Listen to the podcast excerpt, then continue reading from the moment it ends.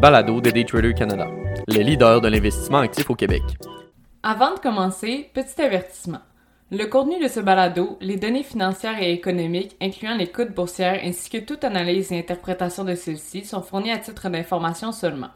En aucun cas, elles ne doivent être considérées comme étant une recommandation ou un conseil d'acheter, de vendre, de vendre à découvert ou poser tout autre acte envers toute valeur mobilière, tout instrument dérivé ou tout actif ou classe d'actifs quelconque. Bonne écoute! Shopify versus Amazon. La diversification amène son pesant d'or. Par Olivier Gélina, analyste financier et contributeur pour Daytrader Canada. Si nous regardons deux ans en arrière, une bonne partie de la population aurait indiqué qu'elles utilisaient les services d'Amazon sur le Nasdaq ticker AMZN. Shopify, sur le Toronto Stock Exchange ticker SHOP, quant à lui, offrait un potentiel pour les petites entreprises d'ouvrir leur propre commerce en ligne à petit prix et rapidement. Les deux titres ont performé incroyablement bien au fil de la pandémie avec les achats en ligne menant les rallyes sur les marchés boursiers à plusieurs reprises. Les résultats financiers divulgués par ces géants ont su plaire aux investisseurs en voyant leur rendement grimper en flèche. Depuis le début de 2022, cependant, les différences majeures entre ces joueurs pèsent lourd dans la balance et se sont reflétées rapidement dans le prix de l'action de Shopify.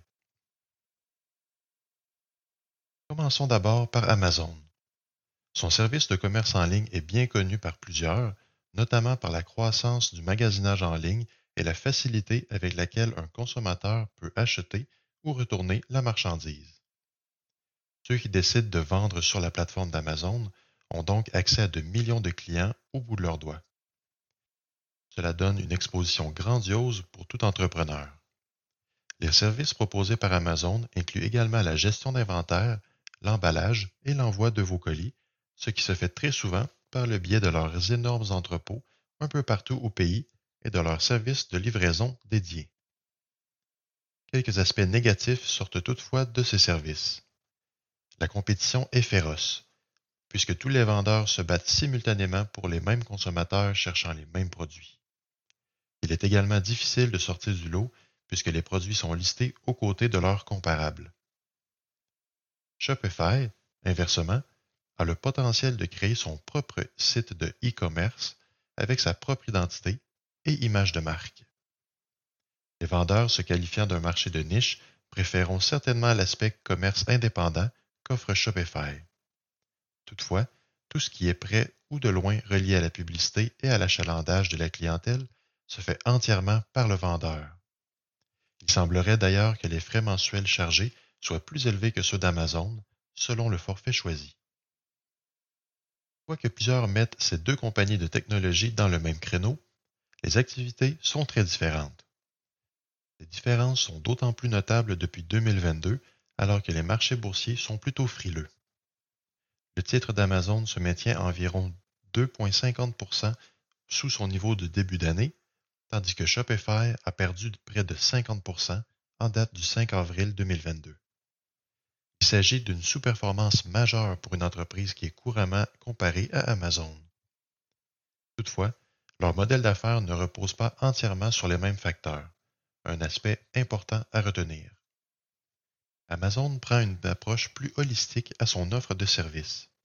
Son service de commerce en ligne, qui inclut même le créneau d'épicerie dans certaines régions du monde, en Amérique du Nord, a généré près de 280 milliards en 2021.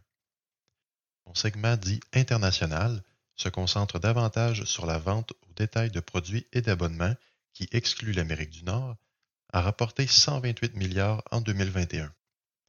Et le dernier grand créneau celui d'AWS ou Amazon Web Service.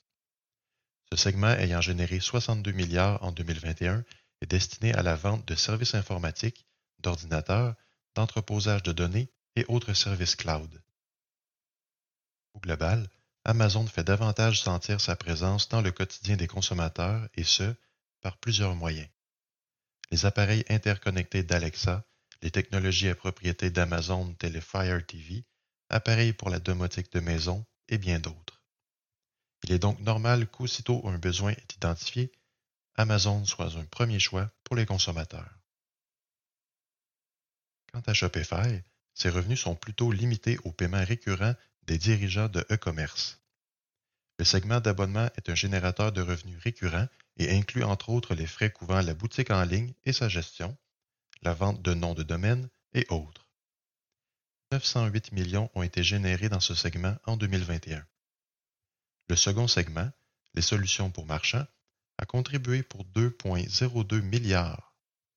Il englobe notamment les produits et services supplémentaires tels que les envois, les services de financement et matériel pour points de vente physiques. Ce qu'Amazon met en lumière dans ses récents résultats est que la diversification dans leur modèle d'affaires est un atout incontournable.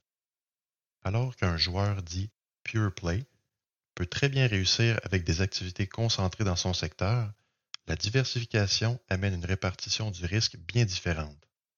Une analogie simple est votre portefeuille d'actions. Très peu d'investisseurs, voire aucun, ne déploient l'entièreté de leur liquidité dans un seul titre boursier. La non-diversification pèse lourd dans la gestion de risques financiers, d'autant plus qu'elle est facile à éliminer, contrairement aux opérations d'une entreprise. Dans le rapport annuel de 2021, Shopify indique qu'une croissance plus faible est anticipée pour 2022, jumelée à une profitabilité plus faible. L'engouement initial de pandémie pour les achats et mise sur pied de boutiques en ligne ralentit graduellement, se reflétant sur la croissance globale de l'entreprise. En incorporant les nouvelles attentes dans les modèles d'évaluation financière, cela démontre que le titre est grandement surévalué, causant, en partie, la baisse significative enregistrée depuis le début de 2022. À titre indicatif, l'évaluation d'entreprise de Shopify est environ 140 fois son bénéfice net, comparativement à 19 fois pour Amazon. Il s'agit bien entendu d'une règle du pouce, cependant la différence entre les deux compagnies semble bien évidente et, à moins de voir un nouveau créneau faire son apparition dans les activités de Shopify, il devient plutôt difficile de justifier un achat à ce niveau.